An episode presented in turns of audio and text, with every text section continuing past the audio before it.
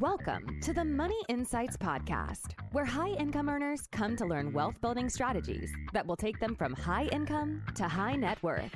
With your hosts, financial and wealth building experts, Christian Allen and Rod Zabriskie. Welcome into another episode of the Money Insights Podcast, the alternative wealth building podcast for high income earners. Whew, it's a mouthful, Rod. How you doing, my friend? Hey, I'm doing great. How are you? I'm doing great. Uh, I got out this morning. I've got like 13 or 14,000 steps in. What time is it? It's it's about 8 a.m.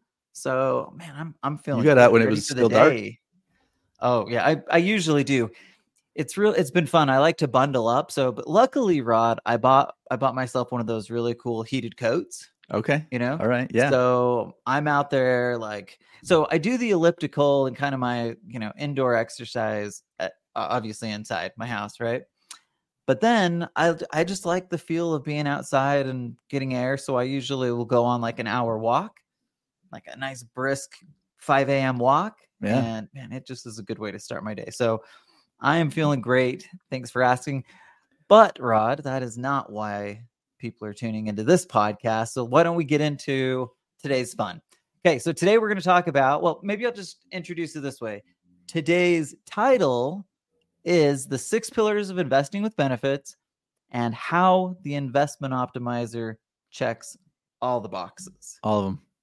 That's a bold statement right there, Rod. Are you sure that the investment optimizer is going to check all of them? Those are that's six very different boxes. Yeah, we're gonna have to see how it goes. There's a lot of stuff right. to check, my friend. Yeah. Woo. Okay, I'm excited. Um, I'm putting you on the defense. Apparently, I just made it your job to prove that that statement is true. Okay. Well, I think I'm up to it. We'll see how it goes. Okay. Okay. We'll see. We'll see. Okay, Rod. So kicking things off. Oh, actually, b- before we get in, anything crazy, new, interesting going on in your world? Uh, Any well, any big recently, announcements? It feels like there's like a wedding. Usually, like half the time I ask this question. eh, We have had a lot going on, and maybe what I'll do is give you an update. So our son, who uh, I mentioned is is on a mission. Mm-hmm. He uh, originally was was set to go to Brazil. He's still waiting for his visa. So he finished his training and now they sent him to Knoxville. So he's hanging out All Doing right. proselyting in in Knoxville until his visa comes through and great. head on to Brazil. So yeah. Assuming it comes fact. That that mission includes some areas of like North Carolina. So the Asheville area is is part of it. Uh, I know So, Asheville. yeah. See? I spent uh I spent a few months in the the backwoods of Bryson City. Okay. Bryson City, yeah, Bryson City, which is like 45 minutes away from Asheville. hmm So anyway, it's it's like right there in the Great Smoky Mountains. And Uh, when I okay, talk to anyway. people who know what they're talking about, I have I'm to have to retrain myself. It's not Knoxville. That's what I would normally think. Oh shoot, W- what is it? Knoxville, Oh, my bad. My apologies. Nashville. Knoxville. Yeah, you have to be Yeah, careful on those. Yeah, my apologies. I I should I should know that. I've spent enough time in the South that I should have a better idea on that. My my apologies to anyone that's uh yelling at me through the. okay, Rod, let's get into it. First off, remind us. Well, is this the first time we're rolling out the six pillars? No, we did the uh the We already investment did the benefits introduction. unleashed. Okay, we unleashed it, and that, that one, one. we we put out the six. min- Okay, Yeah. Okay. Well, so then just do a quick reminder. What are the boxes that we're actually going to be checking? So, what Yeah. I'm really asking is what are the six pillars of mm-hmm. investing with benefits? So, there's at least some context for mm-hmm. whether the investment optimizer actually will check all those boxes. Yes. Okay. So pillar number one is leverage, and we always mm-hmm. emphasize conservative leverage. Pillar number I like two. that. Yeah. Pillar number like two is velocity. Velocity. We had a fun conversation about velocity earlier this week. Yeah, we did. Yep. And maybe Don't- maybe we'll circle back to that. Yeah, we don't Okay. ever leave any kind of uh, definitions to rest. We got to make sure that we're Yeah. very clear and precise on what Sure. we're doing here. So, Okay. so we'll get into that. Uh, pillar number three is cash flow. Pillar number Yes. four is tax optimization. Mm-hmm. Pillar number five is asset protection. Asset protection. And number Okay, six, And estate maximization. okay, so you're telling me that the investment optimizer, which is to be clear, a, a we'll call it perfectly structured whole life insurance policy, usually, but we'll just say Mhm. permanent life insurance policy that is structured to maximize the amount of cash and we're using as an opportunity fund to invest. Yep. Really simple, but those that's the nuts and bolts. Okay. And you're telling me that that one vehicle can do does all those things. I think it's I mean, I think it's a heavy burden it's carrying. That's all I'm saying. Yeah. So, I'm just I'm just looking forward to understanding how that actually works. So, where do you want to start, Rod, and what angle do you want to take on this? Uh, okay, so we talked about how for just for some like backstory, if you want more details on some of these things, we talked about our uh, Invest with Benefits Unleashed episode where we get Yes, we talk unleashed more just a the few weeks six, ago. six pillars. Yep. So check that out. And then obviously we have done several different episodes as it relates to investment optimizer, deep dives and things like that. So uh and, and if our, you want to know, our webinar- understand like the nuts and bolts, the deep dive is the place to go. Yep, for sure. Actually, deep dive, we have a deep dive one and a deep dive number two. They're about a year apart. Yeah. So I would just go straight to deep dive number two. Yeah. I'm just saying. It was this last spring. I can't remember. I didn't. I didn't get the numbers. I was good with the numbers here. Uh, you know, last time. That's true. You have been good with it On the fly, not- not so much. Maybe. Well, okay. Okay. I'll, I'll forgive you this time, Rod. Okay. Okay. Keep us going. okay. So, um, maybe we can talk. So you gave us like the the thirty thousand level view on the investment optimizer, and as we go through the different pillars, we're gonna we'll we'll kind of dive deep in in some of these different areas so that we can prove this out. Okay. So maybe okay, we let's- just uh, that makes sense to me. I'm with you. So here's what we're gonna do, Rod.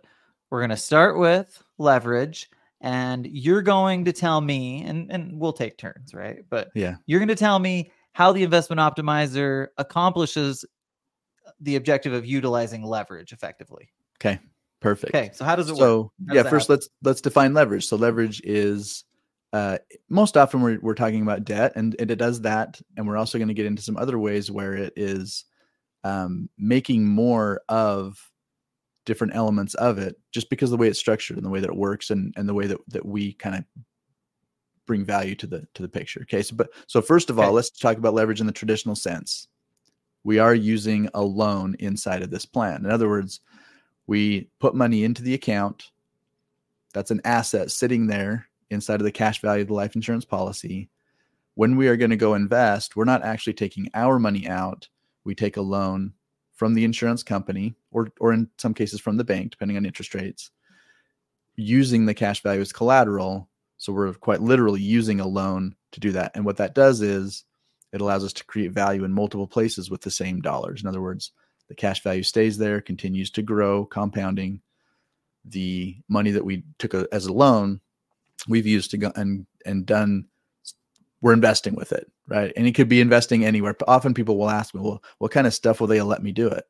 Well the point is your money is there collateralizing the loan so it doesn't matter. They don't they're not even going to ask what you're going to use it for. You can totally do whatever you want So, Rod, you're saying that this it's not rhetoric when we say leverage. We're not talking about like like leveraging time. We're talking about literal m- leverage of money. Yeah. Which means I have to use someone else's money, right? The idea of other people's money to invest. That's how I that's how I create, eh, create leverage. Okay. Yeah. Brilliant. So so do you want to get into like how it does that more specifically? Or is that too much for today? Well, in again, you, you get you'll get more of this in the deep dive, but one of the things that that really um, creates this value, and because sometimes I'll I'll mention this whole loan component, people like, well, doesn't that mean I haven't I'm paying interest? So if I'm earning money over here, but I'm still paying interest, doesn't that kind of cancel each other out? And and I'll, to be really clear, we're not saying that that we're trying to just create like an interest rate arbitrage. In other words, I'm earning about 5%, I'm paying about 5%. So in terms of like pure interest rate, you would think it's a wash, right? But what happens is as I take that money, I go and invest with it, it creates money coming back. We'll get into a little more on the cash flow and things like that in a minute. But as it's flowing that money back to me, I'm putting that back into the policy, which is covering the interest and then paying down the principal of the loan. And what happens is I'm paying simple interest on the loan side, but my account that's collateralizing the loan is, is growing on a compounding basis.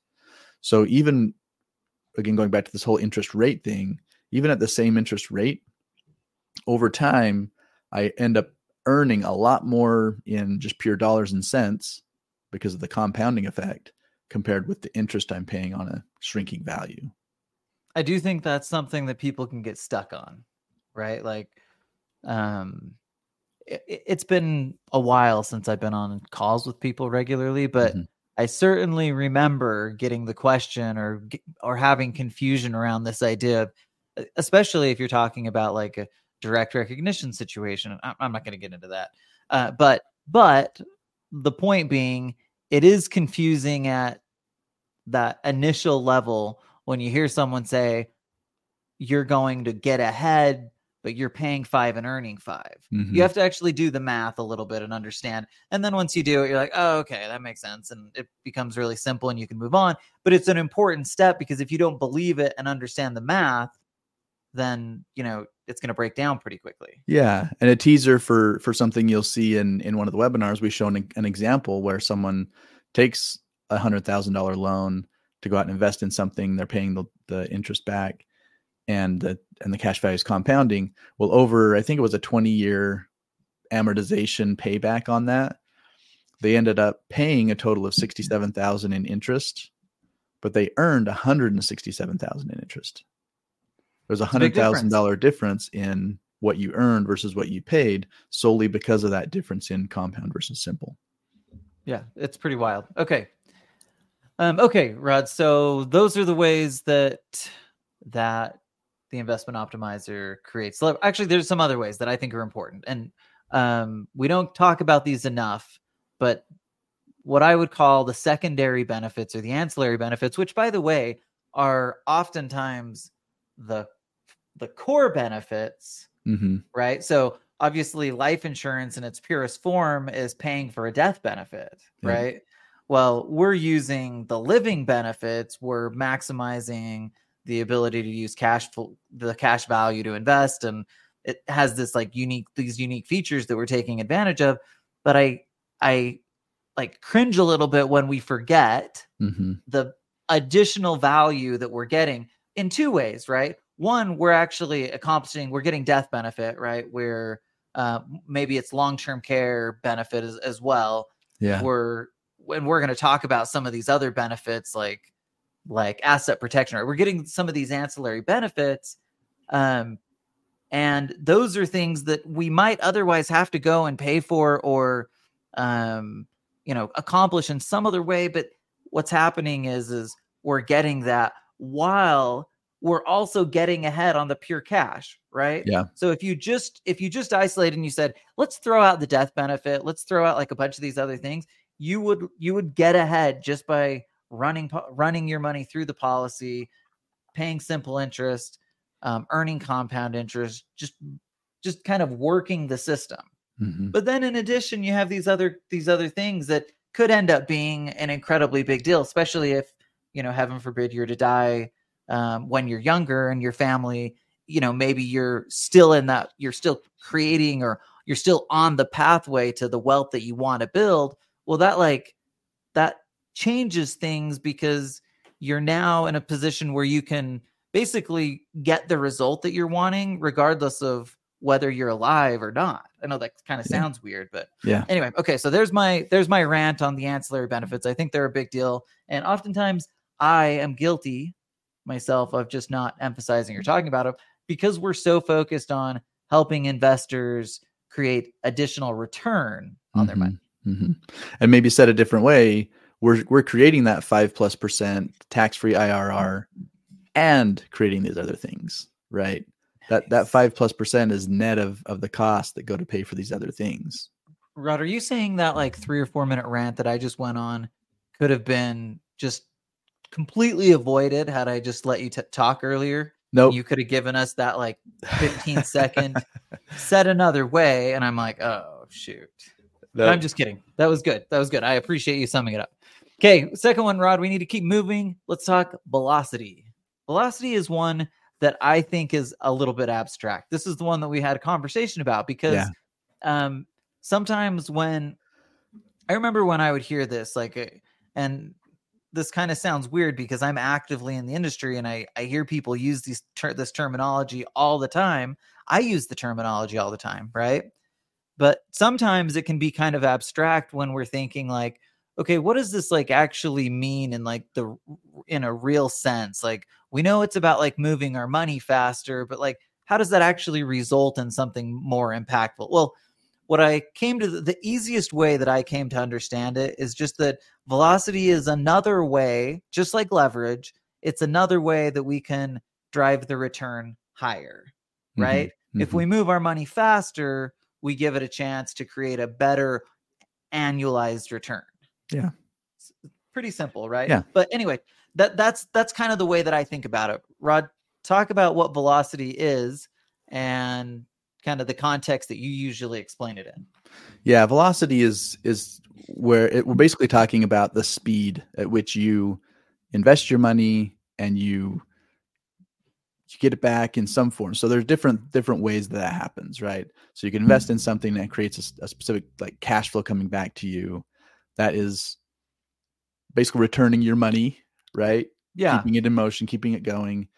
And because there's a big difference between what we talk about IRR, which is basically breaking it down to an annualized return, compared with when a lot of people talk about just like ROI, they may be like, hey, I, I made this investment and I got a whatever 50% return or a 1.7 multiple on my money. And but it, could- if if it takes two years to do that, that's obviously a very different story than if it takes ten years to get the one point seven multiple, right? Yeah, when you that's break it and, back and to it the really is kind of like it is kind of silly to like isolate it just to ROI without having a time frame. Right. So that that part kind of becomes like a critical element because like you said it is definitely not the same if you do it over 5 years or if you do it over 6 months or a year, right? Your Yeah. return obviously the longer it takes the lower your IRR or your annualized return. Yeah. So ultimately, that's what we're talking about when it comes to velocity. Okay. So now the question is, well, great, Rod. That's you're talking about it in terms of the investment. Well, how does that relate to the actual investment optimizer? Because you, Good question. in the strategy, yes, we're talking about investments, but when we're saying that that it checks the box on velocity, it's not because it's tied in with investments. The investment is doing that job, but with the investment optimizer, what it's doing is where it assists in that velocity is you you invest. So let's let's take for example the, the ATM fund, right? That we that we talk about mm-hmm. frequently. You put the money in, and it creates this cash flow coming back for the next seven years, and it, it- based on the investment, you, you get your return of capital within about four years, and then the other three is is just it's gravy. It's the extra return that you're getting back, right?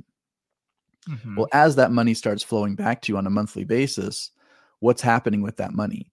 And most often when we meet up when we meet people who are doing those types of investments, they're just capturing that inside of their savings account, checking account, money market account, and building it back up because you know the the two thousand dollars I get this month isn't enough to go back and put more into an ATM fund or put you know whatever they're it's not practical to to always be putting two thousand dollar chunks in all the different investments, right? I have to let it build to something meaningful, and then I go and invest it. But what's it doing in the meantime while it's sitting there? For most people, it's earning one percent, half percent, you know, whatever, sitting in that kind of holding account. Well, what the investment optimizer does for us is it puts it in a place where it's earning five percent tax free, and and that's that's at least different. really like Sure. at least 5% like Yeah. I, we've been we've been so we've been programmed to say that for so long rod because of the low interest rates but Yeah. man i tell you what the interest rates are moving upward and certainly the same will be true is true of um the policy rates Yeah. so that'll look more like 6% or you know if you again if you go back historically like in the 90 80s and 90s it was like double digits at periods of time anyway but your point is still the same. You can go in there and get what's a meaningful return and what's likely to beat kind of your your regular interest rates out in the marketplace. Mhm, mhm. okay okay sorry Yeah. And then when you combine that with leverage and other things like that, because right now, as it stands right now, people will come us and they're like, well, G Rod, I can go get this high yield savings account over here for four and a half, five percent. So, or, or I can get into a bond or I can, you know, whatever, mm-hmm. like comparing, comparing with these other things. And that's where when you combine this concept with, with the leverage and with the other things we're going to talk about, there's not an asset out there that works in the same way because you're not going to put it in the high yield savings account and be able to loan against it and go out and do the same kinds of things as you can. Mm, with that's it. the tricky part, right? Rod. Oftentimes people start comparing the investment optimizer with the investment and they forget that it's an addition to the investment or it's a pass through that creates additional value. right. Very important. Okay, good good thoughts. What other are there any other elements we want to hit on in velocity before we get to pillar number 3? Maybe I want to give a, a an example of this. And Okay, uh, yeah. in the webinar, we show a side by side comparison where we say, hey, what if you are using the investment optimizer compared with the same investments, but you're using just the regular savings account, flowing it that way? Yeah. And the initial cash going in is a hundred thousand a year for five years. Mhm. And we are investing in syndications in multifamily uh, properties etc and when you play that out over the course of 20 years by using the investment optimizer because of this concept of velocity as, as well as the other things we talked about with the, the leverage and, and we'll talk about with cash flow and whatnot your by the end of the 20 years you you've produced an additional $2 million more by using the investment optimizer than you would have using the savings account so again, that's another teaser. Go check it out at the webinar. But but this is a, a an example where we actually play it out in using with actual investments, creating that flow. And again, here where where the investment produced cash flow coming back to you, you're capturing that in a place where it's doing something for you while you're waiting and building it back up to go into the next deal. same investment, different flow, higher return, more more money. Yep. Man, that's a good combination. Yep.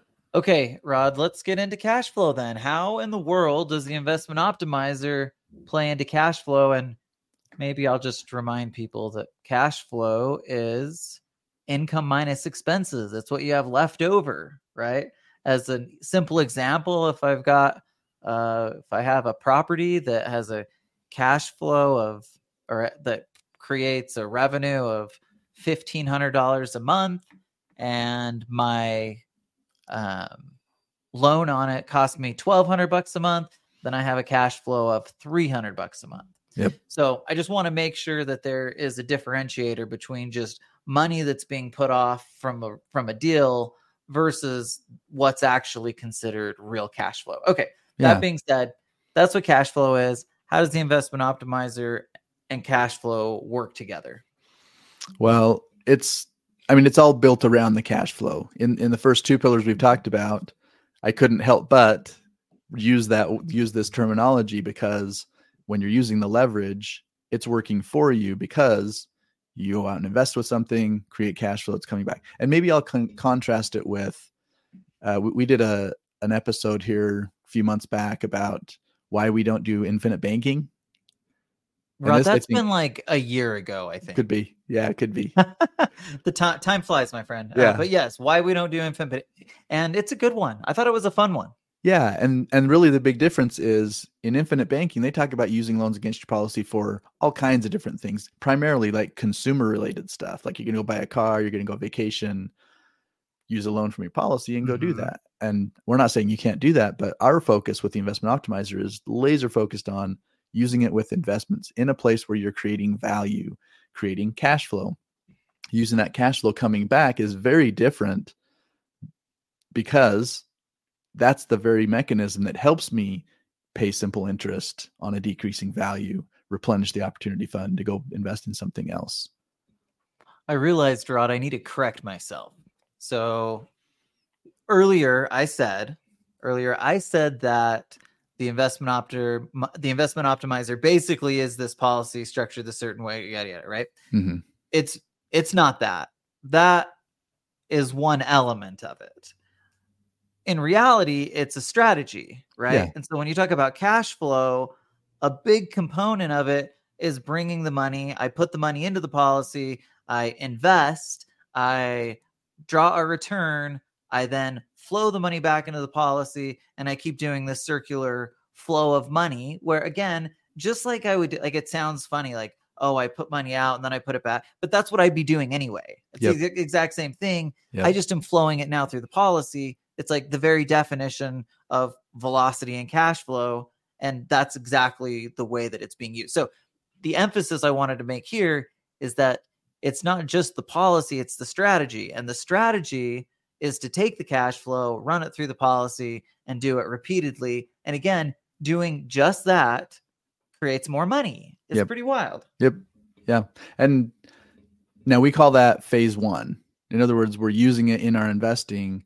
Well, phase two is when you get to a place where maybe you're slowing down on your investing, you're not wanting to have to be as active in moving money from deal to deal and and having to do all that. And so then in phase two, what we've done is we've built up a whole bunch of value inside of the policy so that when you get to this using air quotes retirement uh, phase where you're slowing down on the investing you're turning more of that into just money you're living on instead of turning it back into new investments well in phase two you can tap into the cash value as a source of tax-free income in retirement. So then it literally becomes a, a- an additional cash flow this whole idea of of creating passive income to replace your active working income well this becomes a part of that Yeah, you know what? That is a again, this is one of those like ancillary benefits that we don't probably emphasize enough Mhm. that these policies a lot of people purchase a life insurance policy for the purpose of creating exclusively creating retirement income, right? Yep. We do we use a concept, right? We use a concept, we do it inside of a premium financing situation, so we're creating some leverage and like juicing it up a little bit. Yep. But but we do that, right? But what's really unique about it is the the the strategy gives you the opportunity to create the money, create the additional return in phase one, and then phase two. By the way, it's just kind of like a by the way. Oh, you can take a ton of cash flow out of it and still have a huge death benefit. Like it's it's really cool that way. Yep. And and again, I I could be if I wasn't doing it inside the policy. That additional stuff just wouldn't be happening, right? Especially you think about a death benefit. Well, Mhm. well, let's just say theoretically that I, I mean, if I'm just playing it out. Let's say that I was someone who put a hundred thousand dollars a year in, and I did the kind of did the thing. I created the the cash flow. I brought it back around. Um, and by the way, it, it becomes one of those things where you almost need more capacity and more space. But what's Mhm. happening is, is you're building the cash that you would have otherwise, except at an accelerated rate. In addition to that, now you're creating this huge death benefit, which even if you use a bunch of that cash, it's this massive death benefit that there is no cost to it in terms of again, you're we're literally saying get these benefits and get these benefits. yeah And that's why we talk about investing with benefits, right? Okay. Yep. Um good, Rod. Tax optimization. okay pillar number four Pillar number four, tax optimization. We often talk about how the policy is designed, um, the ability to use it tax for tax-free income, but let's just kind of get into a high-level overview of the nuts and bolts. Yeah, and and the real key here is and and the reason why it's one of the six pillars is that taxes are a high income earner's biggest expense. It's painful. Rod. It is painful. Yep. It's so hard to be so hard to be us high income earners, Rod. It's a hard life. That's all I'm saying. I'm just kidding. Um, no, but it really is painful how much money you will pay to Uncle Sam without actual planning, preparation, and consideration of taxes. So therefore, what do I need to do? I need to make sure I'm optimizing it. Okay. Yeah, and keep going. And what what Tom Wheelwright often talks about is that the uh, tax code is basically just a bunch of incentives that tell you what the government would rather you be doing, and if you do those things, then they'll they have some tax benefits to go with it. Well, guess what? The government wants you to buy life insurance. Oh man, yep, they do give you a lot of benefits. Okay, what are they? Okay, so they give you a lot of tax benefits. What are they? Yeah, so basically, it, uh, initially it acts like a Roth from a tax standpoint. In other words, money going into the policy is after tax. As it grows inside of the policy, it grows what we call tax deferred. And all that means is that you earned interest, you earned a dividend during the year, but they're not sending you a 1099 at the end of the year that you have to pay tax on. It grows tax deferred. And then ultimately, as we're taking it out and using it, both while we're investing in phase one, we're accessing that money as, as a, a part of a loan. So no, no tax on that one. And then even later, when in phase two, when we talked about taking that money out as as income and retirement, we can take it out tax free as well.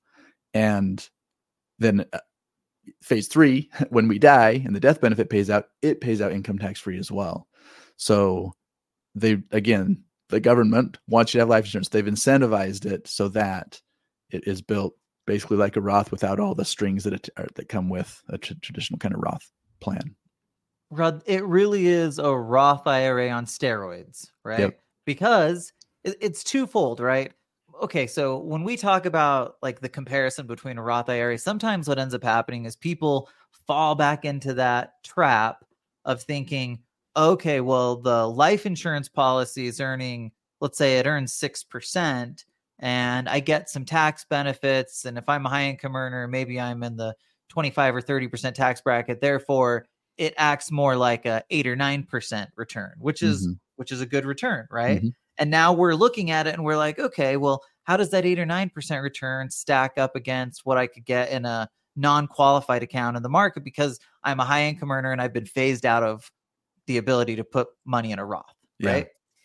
Well, can I just tell you first off, that is the total wrong way to look at it because something very different is happening. You're putting the money in the policy, right? But you're not leaving it there. Your investment opportunity is literally anything you want. You could, Rod, you could, everybody, you could put your money in the policy and then go invest it in the market if you wanted. Sure. Right? Most people don't, right? But you could. So what's really cool about it is think about how much how like Rod, I feel like in the high income marketplace and this, when we were at like PIMDCON and other places, it's it's like anytime you can get uh tax free income, anytime you can get tax free income, like they're like clamoring for it. Right. And yet it's like sitting right in front of many of their faces to where it, and it's not like, oh, I can only put like five or six thousand dollars a year. Mm-hmm. Well, I don't even know mm-hmm. what the IRA limits are this year, but maybe it's you know sixty five hundred bucks. But I could put in six hundred and fifty thousand dollars uh-huh. and get all of the same benefits that I could get if a Roth IRA gave me the ability to do that. It's just it's crazy. Again, it's one of those things that sometimes I like feel like I'm beating my head against the wall because it's like if we just peel the layers back and understand it, man, from an from an from a tax optimization standpoint, particularly over over the long term, it's incredibly powerful. And we haven't even talked about the death benefit being you know, maybe the most effective asset in terms of passing on, passing from one generation to the next. So it just has yeah. a myriad of benefits that you know are optimizing the tax situation. Yeah, and you talked about how uh, it could work even with traditional investments, but fact is that in most cases we're using it with alternative investments. And and why? Yeah, one of the big reasons why is because of the tax benefits that come with yeah, investing in real estate, point. having a business, etc. And and I just want to be really clear on this because sometimes people get confused. They think that the tax benefits we're talking about now also apply to the investments they're making and we're we're talking specifically about what's happening in the cash oh, value yes. of your policy and how that tax treatment is when you take that loan and you go invest in whatever it is the real estate or the atm deal or whatever you're following the tax rules related to that investment as it relates to whatever is taxable over there, which again, alternative assets bring bring that benefit with it, and so it's it's just a different way of having tax op- optimization. Yeah, good point. That's that is important. And that is the way it would be different from like a traditional type investment situation where I put my money into a Roth 401k, I put it in the investments and it's kind of all working together. Mhm. In this situation, like you said, the policy and the cash, that's it it is running like parallel to one another. So it's a little bit unique. But again, um I could go and do all of the exact same things I was doing, just running it through the policy. And what we're suggesting is doing that will then make you'll make more money.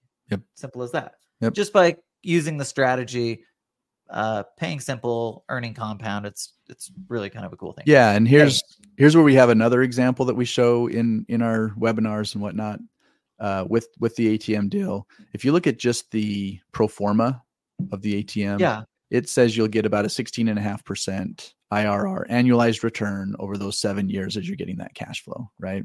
hmm When you add the uh, depreciation to that, that turns your 16.5 into 30.7, almost doubles the return that you're getting Wild. in that investment by adding that.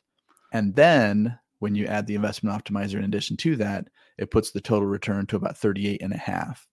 So That's nuts. investing with benefits, right? Taking a, an investment, which is already pretty cool, right? 16.5% is nothing to scoff at, but turning that into 30, 38.5 by tax optimization using investment optimizer, that's pretty cool. That, that, that's the scale. That's the, the magnitude of the, of the kinds of things you can do with when you invest with benefits. Okay, Rod, we've gotten through the boring stuff. I want to spend the the majority of the pod on asset protection and estate maximization. This is the reason that people listen to us, Yes. right? They want they want the No, I'm just kidding. This is the boring stuff, but we are going to hit on it. We're going to hit on these couple of things. Uh, because they're important. They're well, so so asset protection, right? Like think about the impact of not considering protecting your at or like what Yeah. it could be. I might go through my life and have no issues at all, right? But I also could be one of those people who's unlucky and end up in an unfortunate car accident or um, for some reason I'm getting sued and I need like whatever. Like there's Yep. and of course if you have money, we talk about this. Some people with money, you are going to be more of a target than someone who doesn't have money. For Just sure. plain and simple. It's just the way the world works. So it becomes that much more important. That felt like a that felt like too many words. It becomes more important, even more important, that you do exactly that. Make sure you're protecting assets whenever and wherever possible. And one of the nice things about this strategy is the cash value is protected in most states. Talk a little bit Yep. about what the asset protection component looks like. if you're sued, if you have these kind of issues Christian was talking about, they're coming after your assets. There's a, a barrier uh, when it relates comes to the, what you have in your life insurance policy, and state by state they they, they determine the the terms of that. There are many states where it's unlimited, like you can have as much as you want in there, and it's it's 100% protected. There are some states where they have uh, a number, like a limit of how much of it is protected. And in some states, it's kind of low, like California. Uh, it's like you know seventy five thousand dollars or something, and so it's Yeah. not, so it's m- very not meaningful. terribly useful. Yep. But here, Rod, this is where this is where we go back to what I was talking about earlier, where we're not talking about a life insurance policy. We're talking about a strategy, Yeah. right? Like the life insurance policy in and of itself doesn't pay simple interest and earn compound, hmm right? You have to do a component of that. Yeah. So it's a- it's a strategy that we work in, and the same thing applies here. Talk about talk more about it. Yeah. So uh, if you're in a state, so for example, like New Jersey doesn't have any asset protection in life insurance. It's kind of weird, right? Like, all the other Okay, states do. New Jersey chooses. not Rod, you failed. You failed our test. You said that that the investment optimizer was going to check all the boxes. And if I'm a New Jersey resident, what you're telling me is that it's not. Okay, now this is where we get to what you said. it's a strategy, right? So That was a tease, Rod. because that's the one of the pillars, right? Asset protection is one of the pillars. If you're in New Jersey or if you're in California and you're saying, okay, great, I I have have some asset protection, but not very meaningful, then uh, what I can do is I can combine it with other other things. So, for example, by holding your policy inside of a trust that gives you that asset protection, you get it, or an LLC. There are other entities that we can have that create that that same barrier, and so, and and a lot of our clients are investing through an IR, uh, an LLC already anyway, or they're holding their assets inside of a trust and it just makes sense that the policy should be inside of the same place where they're doing their investing anyway so it does check the box as it relates to the overall strategy where we say it, it's important enough. Do if it if it requires doing extra planning to put it inside of a an entity that creates that barrier then it makes sense to do that. Yeah and the reality is is in order to to like maximize the asset protection component that's the way to do it. And like I, I don't know maybe i'm just maybe i'm uh, okay rod here's i'm just gonna say it if you're not willing to pay a couple thousand bucks then you're for that kind of asset protection you're kind of a cheapskate right well like, you're just leaving yourself exposed unnecessarily for sure so number one, you're a cheapskate, and number two, you're leaving yourself like that's the the the even more problematic issue. But again, you think about the cost benefit analysis, right? Like oftentimes we're talking about people who are putting six figures a year into the policies, yeah. creating significant value. Like it just makes sense to to take that extra step, right? And yep. that's something that if we're being honest, like we probably haven't emphasized in the past enough. Mm-hmm. And I think it's something that we want to make sure we emphasize more because, again, the life insurance policy has some of that, but it's not it's not really difficult to take another step and get the, that additional layer of asset protection that'll really, uh, you know, make things easier for you if and when that situation comes. Okay, yep. Rod, talk about Oh wait, is there anything else we want to hit on? Yeah, I think protection? I think one last thing we we focused okay. a lot on cash value, and because that's we're living right. That that's the the value that's in the yeah. policy. But this asset protection uh, also applies to the death benefit. So in other words, if I'm in the middle of a lawsuit and I pass away and this death benefit pays out, it doesn't all of a sudden become exposed to it. And and I'll tell you this: as long as I don't commingle it with my other funds. So as a general rule mm. when you're setting when you're receiving a death benefit on on life insurance set up a separate account to hold that or or or again if you have a trust account or an llc account or something like that you can put it in that account so it it retains that separation because as soon as you commingle it it loses that barrier. Ah interesting. Okay. Okay rod we are finally to pillar number six and i i'm gonna say i think you have adequately um, proven out pillars one through five. Okay. So let's uh, let's see if we can finish strong with pillar six. Okay, estate maximization. Um, this is one of them that m- most people think is kind of obvious, right? Like it's obvious in life insurance in the yeah. sense that there's a death benefit, like mm-hmm. there's an estate element that just exists naturally within it.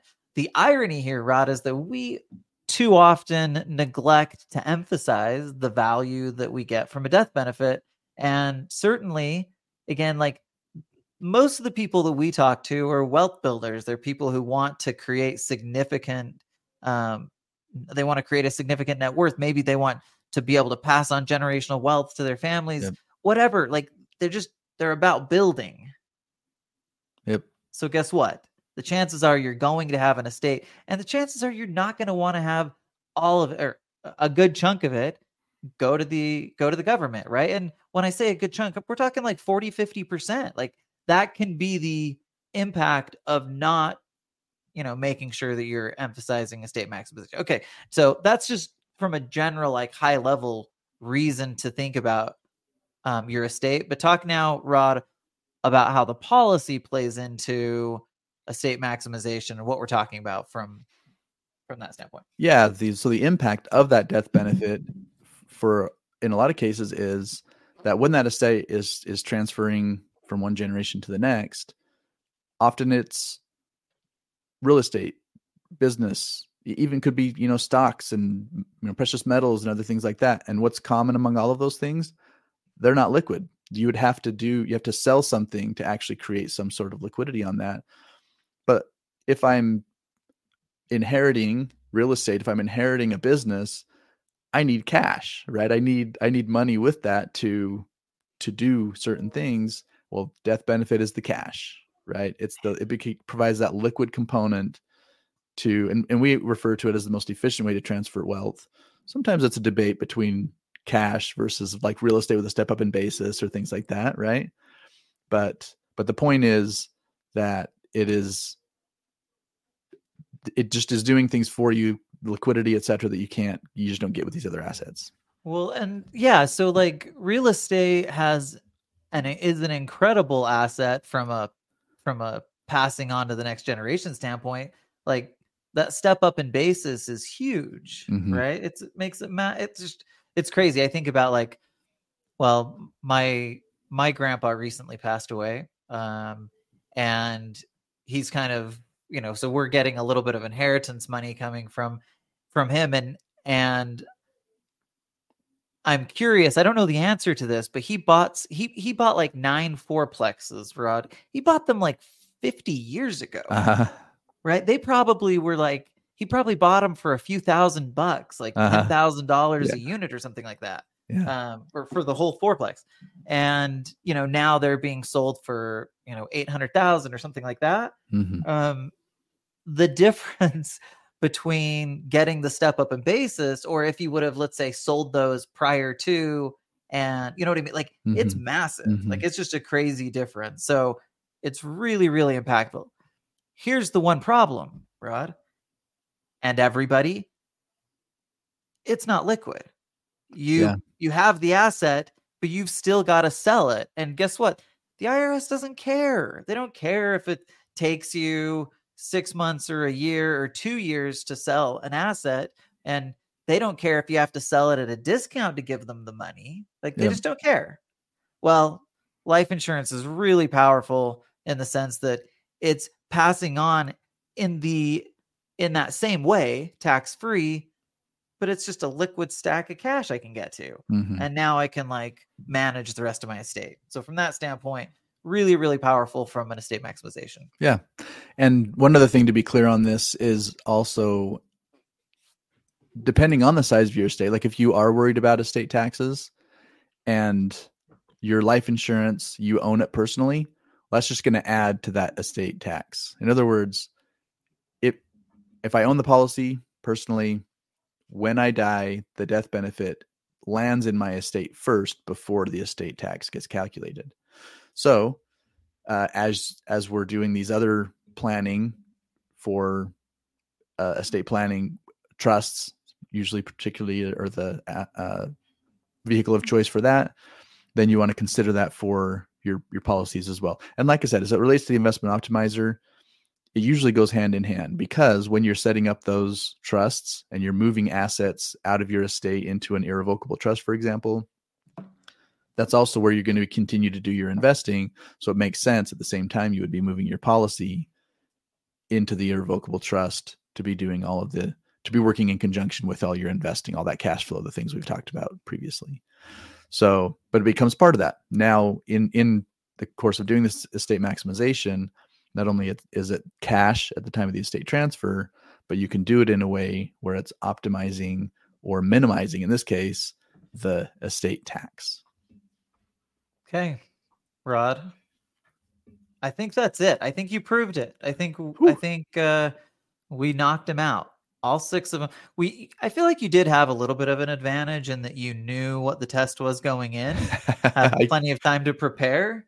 Um, so maybe next time it'll be more like a pop quiz style. I'm gonna keep you on your toes. okay. Well, here's what was cool for me Okay. uh, yeah. because when we when we first uh, uh, initially and, and I should say we I, it's you when we created this whole uh, invest with benefits concept and came up with the six pillars, you weren't building them around the investment optimizer or the capital avalanche or anything specifically about what we do. You're just saying, hey, here are the key principles that we focus on with invest with benefits, and it was then when later when we brought the two together, we said, okay, let's look at the investment optimizer. How does it stack up as it relates to this? And point by Mm. point we were able to to build that out. So Man, so that is a good point. And Rod, it reminds me of something we talked about. This is part one. yeah, This is part one.